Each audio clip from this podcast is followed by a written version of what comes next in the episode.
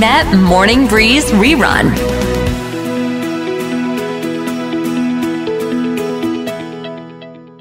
เรามาต้อนรับหมอโอ๊กดรซิกแพคกันนะคะ สวัสดีค่ะคุณหมอค่ะ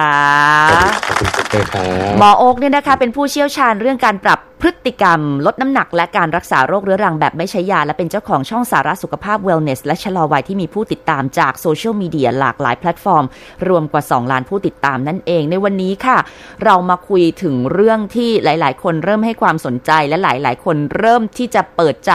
ในการไปปรึกษากับผู้เชี่ยวชาญกำลังพูดถึง อาการซึมเศร้านะคะ คือหลายๆ คนอาจจะไม่ทราบ เพราะว่าคนเรามีหลากหลายอารมณ์นะคุณหมอ มีสนุกสนานยิ้มและเศร้า พอเราได้ยินออกสื่อบ่อยๆ โรคซึมเศร้าหลายๆ คนงงว่า เอ๊ะ โรคซึมเศร้ากับความรู้สึกเศร้าในใจ มันคือหมวดหมู่เดียวกันไหม ฉะนั้นเดี๋ยววันนี้คุณหมอจะมาพูดค่ะว่า การที่เรารู้สึกเศร้าหรือซึมเศร้าเนี่ย มันคือโรคหรือมันเป็นแค่ความรู้สึก มันแยกออกจากกันมันมีความแตกต่างอย่างไร และเราจะช่วยคนที่อยู่รอบตัวเรา ที่เรารู้สึกรักและปรารถนาดี ให้หลุดพ้นจากอาการเหล่านี้โดยที่ไม่ไปทำร้ายตัวเองในอนาคตได้อย่างไรคะคุณหมอ ได้เลยครับก็วันนี้นะครับ มาคุยกันเนาะว่า โรคซึมเศร้าเนี่ย เราเป็นกันไหมนะฮะท่านผู้ฟังที่ฟังอยู่ทางวิทยุเอง หรือที่ชมอยู่ทางไลฟ์สดนะฮะเรามา ค่ะ เช็คกันนะครับเนาะแล้วก็ถ้าเกิดเราเช็คแล้วเนี่ย เราเอ๊ะเราน่าจะเป็นโรคซึมเศร้า อืมนะฮะเราจะทำยังไงดี ค่ะ หรือถ้าเรามีคนใกล้ตัวเป็นนะครับ เราจะช่วยเขาได้ยังไงนะฮะ อืม ให้เขาให้อ่าตัดสินใจทำร้ายตัวเอง ค่ะ นะครับตัวเราเองด้วยนะฮะก็จริง ๆ มันต่างกันเยอะนะครับคุณปูเป้ครับเนาะ ค่ะ รู้สึกเศร้าเนี่ยหมอเชื่อว่าทุกคนมีทุกทุกคนนะฮะมีทุกคนอาจจะเป็นทุกวันเลยก็ได้ ค่ะ นะครับแต่ก็ไม่ได้หมายความว่าเราเป็นโรคซึมเศร้านะฮะ ค่ะ โรคซึมเศร้าเนี่ยนิยามในศัพท์แพทย์เราเรียกว่า major depressive disorder นะฮะหรือว่า ค่ะ MDD นะครับซึ่งเขามีคุณ t e r i a ในการวินิจฉัยค่อนข้างละเอียดมากๆนะครับเราเรียกว่าเราเราใช้เขาอ่า ตัวที่ชื่อว่า PHQ9 นะฮะ ซึ่งเดี๋ยวหมออ่านให้ฟังนะครับ ว่ามันมีอะไรบ้างนะ ค่ะ ฮะ เป็นการเช็คลิสต์ว่าเรามี 9 อาการหรือเปล่านะฮะ ซึ่งเราจะใช้ 2 อาการหลัก บวกอีก 5 อาการอ่าย่อยลงมาในระยะเวลา 2 สัปดาห์ ค่ะ นะครับ ใน 2 สัปดาห์ที่ผ่านมา ท่านผู้ฟังมีอะไรแบบนี้ก็ให้ติ๊กจดลงมานะฮะ อืม อันแรกนะครับเราเบื่อทำอะไรก็ไม่เพลิดเพลินทั้งทั้งๆที่เราเคยชอบทำสิ่งนั้นมาก่อน อืม อ่ายกตัวอย่างเช่น หมอชอบไปออกกำลังกายนะฮะ ค่ะ หมอชอบออกมาไลฟ์ให้ความรู้ ค่ะ มีความสุขกับมันแต่อยู่ๆหมอก็แบบทำแล้วไม่สนุกเลย ไม่ไม่มีความสนุกเลย อ่า อ่าอันที่สองนะครับมันรู้สึกไม่สบายใจหรือเศร้าแบบเศร้ามากนะฮะ ค่ะ แล้วก็อ่อแท้ อืม นะครับสองอันเนี้ยสำคัญนะครับ ค่ะ นะอ่าอันที่สามเริ่มหลับมีปัญหานะฮะการนอนหลับหลับอาจจะหลับหลับตื่นตื่นหลับน้อย ม หรือบางคนอาจจะหลับมากไปเลย ห ค่ะ รือบางคนอาจจะนอนไม่หลับไปเลยนะครับ อ่า อันที่สี่เหนื่อยง่ายครับ ค่ะ ไม่มีแรงนะแบบเหนื่อยเหนื่อยกว่าปกตินะ ไม่ใช่แบบอุ้ยฉันนอนน้อยแล้วเหนื่อยนี่คือแบบนอนเยอะก็ยังเหนื่อย อ่า นะฮะ ค่ะ อันที่ห้าครับ เบื่ออาหาร อืม หรือบางคนกินมากกว่าปกติ ค่ะ เป็นอันที่สองเลยนะ ซึมเศร้าอาจจะกินน้อยหรือกินมากก็ได้นะครับ อันที่หกนะครับ รู้สึกไม่ดีกับตัวเอง ค่ะ นะฮะคิดว่าตัวเองล้มเหลว อืม หรือเป็นคนทำอ่า เป็นคนที่ทำให้ตัวเองแล้วก็ทำให้ครอบครัวแล้วรู้สึกว่าทำให้เขาผิดหวังหรือเปล่า ค่ะ ฮะหรือว่าทำได้ไม่ตามคาดหวังไหมนะครับ ค่ะ อันที่เจ็ดครับ ไม่มีสมาธิเวลาทำอะไรเลย ค่ะ อย่างเช่นทำงานแป๊บเดียวก็แวบไปดูโทรศัพท์นะฮะหรือว่าคิดอะไรอยู่ก็ train of thought หรือว่าความคิดมันถูก disrupt มันถูกขั้นได้อย่างง่ายดายนะฮะดูโทรทัศน์ฟังวิทยุหรือทำงานแป๊บเดียวก็หลุดโฟกัสนะครับ อันที่แปดนะฮะ ค่ะ พูดหรือทำอะไรช้าจนคนอื่นงงนะฮะ ฮะ จนมันผิดปกติไป ค่ะ เฉื่อยตาช้าหรือว่าสับสน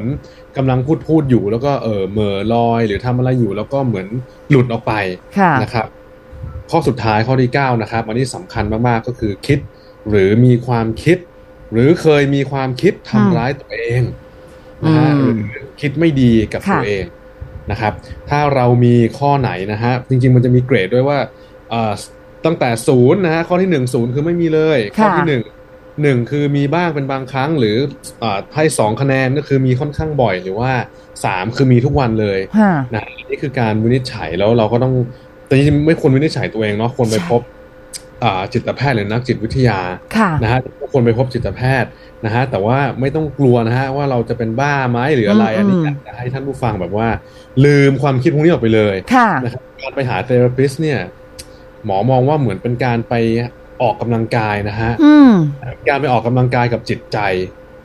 นะครับ อยากจะฝากท่านผู้ฟังว่า อย่าคิดว่าเราเราป่วยเป็นโรคจิตนะฮะไม่ ค่ะ ไม่ต้องคิดแบบนั้นนะครับ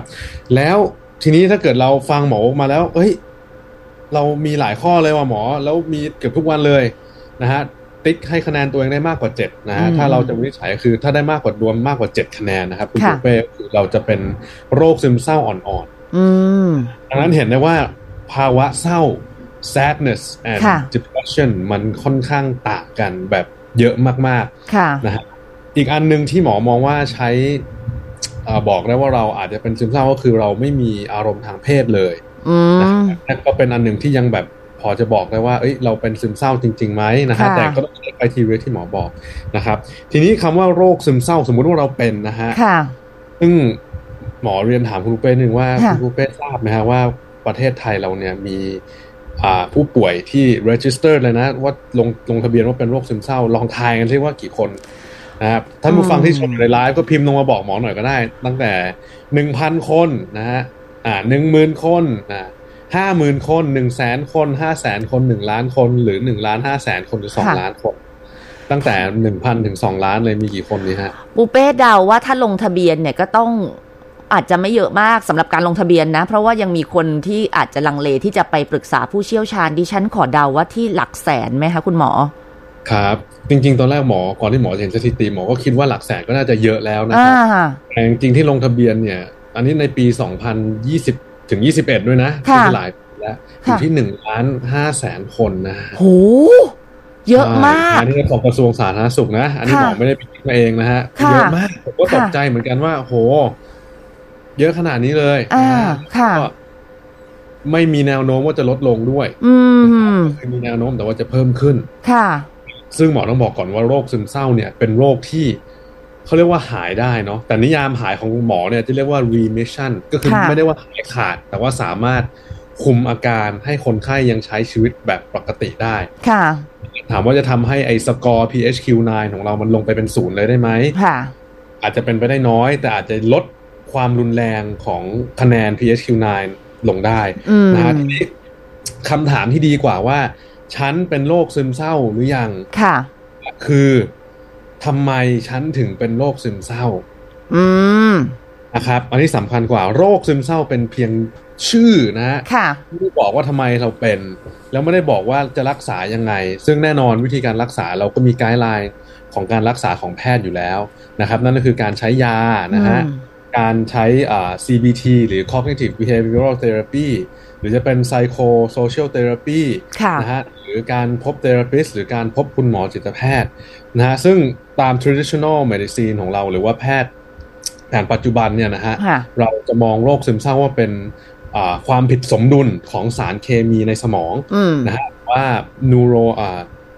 เป็น abnormal นะฮะ พวกอ่า neurotransmitter ในสมอง อย่างเช่นเซโรโทนิน ค่ะ นะฮะอย่างเช่นโนเอปิเนฟรินหรือเอปิเนฟรินนะอะดรีนาลีนนอยอะดรีนาลีนหรือว่าโดตามโดปามีนมีปัญหา อืม นะฮะทำให้เรารู้สึกเศร้าหรือไม่มีแรงบันดาลใจ หรือไม่มีเรี่ยวไม่มีแรงหรือคิดอยากจะทำร้ายตัวเอง ซึ่งการรักษาแบบเนี้ยมันก็ได้ผลนะครับ ค่ะ นะการกินยาก็ได้ผลแต่หลายคนก็ไม่ได้ผล เพราะว่ามีปัจจัยอื่นๆเข้ามาร่วมด้วย อืม นะฮะหมอจะพูดถึงเรื่องของ functional medicine ค่ะ นะฮะ functional medicine ในการรักษาโรคซึมเศร้านะครับ functional medicine คุณปูเป้เคยได้ยินไหมครับ ไม่เคยค่ะ ครับ ก็ functional medicine เป็นแพทย์ จะเรียกว่าแผนใหม่ดีไหม ก็คือเป็น MD เหมือนหมอนี่แหละนะ แต่ว่า อืม เน้นรักษาที่สาเหตุหลัก ค่ะ นะครับ รักษาที่ root cause แล้วก็ดูทุกปัจจัยชีวิตของของคนไข้ ค่ะ นะครับไม่ได้รักษาด้วยยาอย่างเดียวนะครับ ซึ่งทาง functional medicine เนี่ยนะฮะก็คือที่หมอเรียนมาด้วยเนี่ยนะครับ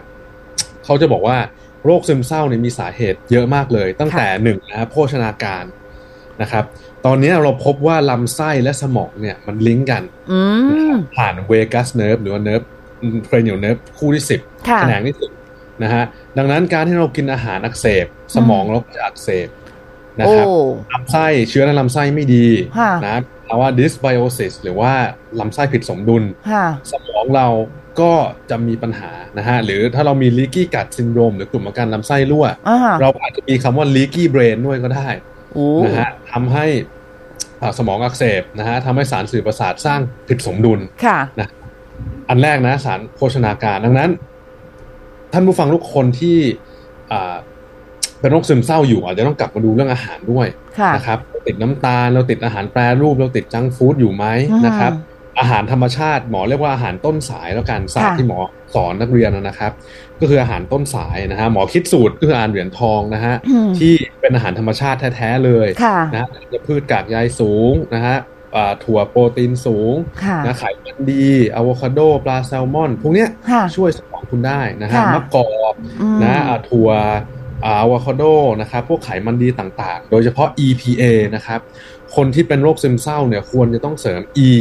EPA นะฮะ EPA คือโอเมก้า3ตัวหนึ่ง ค่ะ นะฮะไอโคซาเพนทาอิโนอิกแอซิดนะครับ ตามงานวิจัยเขาบอกว่า 1.8 กรัมถึง 2 กรัมต่อ 1 วัน ค่ะ นะครับพบได้ในน้ำมันปลานะฮะแต่อาจจะต้องกินหลายเม็ดเลยนะฮะ อ่าฮะ น้ำมันปลา EPA อาจจะต่ำอาจจะต้องกินแบบ 5-6 เม็ด ค่ะ นะฮะขึ้นอยู่กับสัดส่วนอ่าเมล็ดแฟลกซ์เมล็ดเจียนะฮะพวกเนี้ยเมล็ดกัญชงนะครับ ค่ะ ที่มีโอเมก้าสามปลาแซลมอนปลาทะเล อื นะครับ ม วิตามินดีสามนะฮะสำคัญกับโรคซึมเศร้ามาก ๆ เลย ดังนั้นถ้าท่านโอ้นี่หมอเจอเยอะมากคนไข้ซึมเศร้าที่มาตรวจแล้วคือไม่ได้มาหาผมเพราะโรคซึมเศร้าแต่มาหา ค่ะ ผมเพราะว่าอยากจะดูแลเรื่องชะลอวัยแต่ก็มีโรคซึมเศร้าเนาะ ค่ะค่ะ ผมก็เจาะตรวจดูวิตามินดีก็คือวิตามินดีนี่ต่ำเตี้ยเลี่ยดินมากๆ โอ้โห ยู่ที่แบบสิบกว่าเก้า ค่ะ นะฮะซึ่งระดับที่ควรจะเป็นคือมากกว่า 30 หรือถ้า อืม ดีเยี่ยมคือ 50ถึง80 ค่ะ นะครับ แล้วพอแต่ละคนได้วิตามินดีเข้าไปเนี่ย ก็คืออาการซึมเศร้าดีขึ้น อืม แต่ก็ไม่ได้บอกว่ามันทำให้หายเลยนะ คือมันต้อง ค่ะ ดูหลายปัจจัยนะครับ สังกะสีนะฮะ อืม ก็ก็ถ้าเกิดสังกะสีในร่างกายน้อย ก็ ค่ะ เชื่อมโยงกับซึมเศร้าได้นะฮะเรื่องของเซโรโทนินก็อาจจะต้องไปเพิ่มเรื่อง 5-HTP ค่ะ ถ้าเกิดร่างกายคุณไม่สามารถอ่าแปล 5-HTP เป็นเซโรโทนินได้นะฮะหรือการสร้างเซโรโทนินมีปัญหา มันจะเป็น pathway ที่เรียกว่า ILE ก็จะลึกนิดนึงไม่เป็นไรนะฮะ เอาว่ามันต้องไปดูด้วยนะ อื ฮะ ม กรรมพันธุ์ก็มีอ่ามีส่วนนะครับ ค่ะ แต่ว่ากรรมพันธุ์นะเพื่อนๆครับไม่ได้ท่านผู้ฟังไม่ได้ไม่ได้ดิกเทตไม่ได้ลิขิตชะตาชีวิตของเรา ค่ะ นะครับเพราะตอนนี้มันมีเรื่อง epigenetics ก็คือกระบวนการเหนือกรรมพันธุ์นะฮะ อืม ซึ่งหมอ functional medicine หรือว่า anti aging medicine ก็จะก็จะทราบดีตรงนี้นะครับ ค่ะ อ่าสาเหตุอันที่สามก็จะเป็นเรื่องของการติดเชื้อครับคุณบุ๊คเมย์ครับ การติดเชื้อเนี่ยติดได้ไม่ได้หมายไม่ได้แบบติดเชื้ออะไรก็เป็นซึมเศร้าเนาะแต่มันมันจะมีเชื้อแปลกๆ อย่างพวก Lyme disease บาร์บี อ่า ชีหรือว่าเชื้อแปลกๆ ที่คนไข้อาจจะติดอยู่ แล้วทำให้เกิดภาวะอักเสบในร่างกายได้ ค่ะ นะครับเรื่องสารเคมีก็เหมือนกันนะครับ การที่เรากินอ่าพลาสติกไมโครเวฟหรือว่ากินอ่าโลอ่าอ่าพวกอุปกรณ์ที่มีโลหะหนักนะครับ อย่างพวกอาหารกระป๋องนะฮะหรือว่าพวกอ่าหม้อทอดที่มันมันมีสารไหม้เยอะ ๆ หรือ ค่ะ อะไรที่มันมีสารเคมีอยู่ในอาหารการกินของเราเนี่ย ค่ะ ก็ทำให้สมองเรามีปัญหาได้เหมือนกัน ค่ะ นะครับเรื่องของเออฮอร์โมนผิดปกตินะฮะเวลาเราเข้าวัยทองเอสโตรเจนลดลง หรือ ม เทสโทสเตอโรนลดลงนะครับหรือเราเป็นไทรอยด์ต่ำนะฮะพวกเนี้ยก็มีผลกับซึมเศร้าได้เหมือนกัน อืม นะฮะเขาเรียกว่าเป็น hormonal disruption นะครับ ค่ะ อันหนึ่งก็จะเป็น endocrine axis disruption หรือว่าแกนกลางของอาระบบต่อมไร้ท่อที่ถูกแปรปรวนนะฮะจาก ค่ะ สารเคมีสารพิษ ไม่ว่าจะเป็นโลหะหนัก PM 2.5 หรือสารเคมีต่างๆ นานาในอาหารและในสิ่งแวดล้อมของเรา ค่ะ เขาเรียกว่า environmental toxin ค่ะ ก็ทำให้เราเป็นซึมเศร้าได้นะครับ อืม เป็นการที่เราไม่ออกกำลังกายนะฮะแล้วก็ยังมีอื่นๆอีกมากมายนะ ซึ่ง ค่ะ เดี๋ยวหมออาจจะไลฟ์ในช่องของหมอคืนนี้ ค่ะ ลึกอีกนิดนึงทีนี้กลับมาที่ว่าแล้วเราจะช่วยคนรักของเราได้ยังไงนะฮะ นั่นแหละ อืม อ่า ค่ะ นะฮะ ขออนุญาตนะคุณหมอยกตัวอย่าง อันเนี้ยคือเราก็ยังไม่มีใครทราบจริง ๆ ว่าสาเหตุที่แท้จริงนั้นเป็นอย่างไร เพราะว่าเจ้าหน้าที่ตำรวจก็พยายามสืบหาพยานหลักฐาน กับข่าวดีเจท่านหนึ่งที่เกิดเหตุไม่นานมานี้นะคะ ซึ่งทางครอบครัวก็บอกเป็นเสียงเดียวกันว่า ไม่เห็นสัญญาณไม่ไม่ทราบเลยจริง ๆ ว่ามีปัญหาเกี่ยวกับเรื่องอะไร ครับครับก็เอ่อพบมากในคนที่ประสบความสำเร็จด้วยนะครับ ต้องเรียนแจ้งอย่างนี้ว่าโรคซึมเศร้าเนี่ย คนที่ประสบความสำเร็จส่วนใหญ่ โดยเฉพาะคนที่มีหน้าตาทางสังคมเนี่ย เขาจะเก็บพวกอาการ PHQ9 ใน 9 อย่างเนี่ยที่หมอบอกได้ค่อนข้างดี ค่ะ นะฮะโดยเฉพาะถ้าเป็นดีเจด้วยนะฮะ ค่ะ ก็เอ่ออาจจะดูยิ้มแย้มนะฮะ รวมถึงหมอมีเพื่อนหมอหลายคนที่เรียนด้วยกันมานะฮะ ค่ะ ดูมีความสุขดูยิ้มแย้ม อืม แต่มารู้ทีหลังว่าเป็นโรคซึมเศร้านี่หลายท่าน ค่ะ นะครับดังนั้นถามว่าเราจะช่วยได้ยังไง ก็ ค่ะ เราต้องต้องใช้คำว่า deep listening อะนะฮะ ค่ะ นะหรือว่า empathetic listening นะฮะหรือเราอาจจะต้องถามเขาบ่อยๆว่าเออเนี่ยตอนเนี้ยรู้สึกเป็นยังไงบ้าง ค่ะ หรือว่าถามเขาว่าเป็นยังไง แบบถามลึกๆเลยนะ อืม รู้สึกนี้เป็นยังไง ค่ะ นะฮะอาจจะไปปริ้นไอ PHQ9 ไอข้อ 9 ข้อนั้นของหมอ แล้วก็ไปลองถามเขาแต่ไม่ต้องไปถามเขานะว่าฉันจะมาสกรีนิ่งเธอโรคซึมเศร้า อืม ไม่ต้องถามนะฮะ ค่ะ เราแกล้งแบบไปถามเล่นๆ สนุกสนุกๆนะฮะ แล้วก็ถามเขาว่าเออมีอันนี้ไหมรู้สึกเป็นยังไงหรือว่ามีปัญหาอะไรนะครับ หรือถ้าเกิดเขามาคุยปัญหากับเราเนี่ยนะฮะถ้าเราเห็นว่าเขารู้สึกมีปัญหาเนี่ยเราก็บอกเออเธอ ฉันอยากอยากรู้นะ เออฉันยินดีรับฟังนะ เออมีอะไรอยากจะระบายให้เราฟังไหม อืม นะครับ แต่เราอาจจะไม่ได้มีคำตอบให้เธอนะ ค่ะ แต่เราอยากจะรับฟัง ค่ะ นะฮะคีย์ของ deep listening หรือ empathetic listening ก็คือ รับฟังอย่างเดียว อ่า just listen นะ ค่ะ แล้ว listen without giving advice นะครับก็คือ ค่ะ ฟังที่พยายามไม่หาทางออกให้เขา อืม ถึงแม้ว่าเราอาจจะมีทางออกให้เขานะ แบบเฮ้ย ค่ะ โอ้โหปัญหานี้ฉันเจอมาแล้ว อ่า หนึ่งสองสามสี่คือทางแก้ปัญหานี้เล็กมาก ค่ะ อันนี้คือไม่ช่วยนะฮะ ค่ะ อันนี้คือไม่ต้องพูดนะครับ ฟังอย่างเดียวว่าอ๋อเฮ้ยปัญหานี้เธอเป็นแบบนี้เหรอ เอ้ยอืมฉันเข้าใจเลยนะ เออ ลองอธิบายเพิ่มหน่อยซิมันทำให้เธอรู้สึกยังไง อืม นะฮะแล้วทำไมถึงรู้สึกแบบนี้ ค่ะ นะครับแล้วมีความคิดจะทำอะไรต่อนะฮะแล้วคำถามที่สำคัญมากๆเลยนะสำหรับถ้าเราอยากจะช่วยคนใกล้ตัวที่เป็นโรคซึมเศร้านะก็คือ มีความคิดอยากจะทำร้ายตัวเองไหม อืม นะครับมีความคิดอยากจะฆ่าตัวตายไหมนะฮะซึ่งอันเนี้ยถามได้นะครับ ไม่ไม่ได้เป็นแบบคำต้องห้ามนะ ไม่ใช่ว่าเฮ้ยเราถามแล้วเหมือนเราชี้เป้าให้เขา อืมอืม นะฮะ ค่ะ เพราะว่าหมอเราเองก็ถูกเทรนมาให้ถามคนไข้แบบนี้ ค่ะ แต่จะต้องย้ำเรื่อง tonality นะฮะ tonality หรือน้ำเสียง อืม นะครับน้ำเสียงเวลาเราถามเนี่ยต้องอ่อนยกต้องอ่อนและนุ่มนวล ค่ะ นะฮะแต่ดูอย่างเหมือนเราไปอ่าไป interrogate หรือไป สอบสวน เขานะครับต้องแบบถามแบบเราเราแคร์จริง ๆ แล้วก็ไม่ต้องบอกว่าเฮ้ยเรื่องเล็กนะอันเนี่ยโอ้ยไม่เป็นไรหรอกนะ เออ หรือแบบเฮ้ยสู้ดิแค่นี้เองสู้ไม่เป็นไรนะสู้ๆนะ ค่ะ คือคำนี้ครับอ่ามันไม่มีประโยชน์สำหรับคนที่เป็นโรคซึมเศร้า ค่ะ นะครับเพราะว่าข้างในเขาเนี่ยเขาก็ไม่อยากจะอยู่อยู่แล้ว หรือ ค่ะ เขามองว่ามันเป็นปัญหาที่มันหนักหนามากๆ ดังนั้นเราแค่ฟังนะครับ เราฟังแล้วเราก็บอกว่าฉันเข้าใจนะ อืม ฉันอาจจะเข้าใจแต่ฉันอาจจะเข้าใจไม่ร้อยเปอร์เซ็นก็ได้นะฮะ ค่ะ แต่ฉันสัมผัสได้ถึงความเศร้าของเธอ อืม นะฮะฉันสัมผัสได้ถึงความไม่สบายใจถึงความทุกข์ ค่ะ มีอะไรให้ฉันช่วยได้ไหมฉันไม่รู้ว่าฉันจะช่วยได้ยังไง แต่ฉันอยากจะช่วยมีอะไรให้ฉันช่วยเธอได้บ้าง ค่ะ ซึ่งหมอแนะนำง่ายๆเลยนะฮะก็คือ ค่ะ พาไปออกกำลังกาย อืม นะครับชวนไปทำกิจกรรมที่ได้มี physical activity ค่ะ และโดยพาไปเข้าธรรมชาติด้วยได้ก็จะดี อืม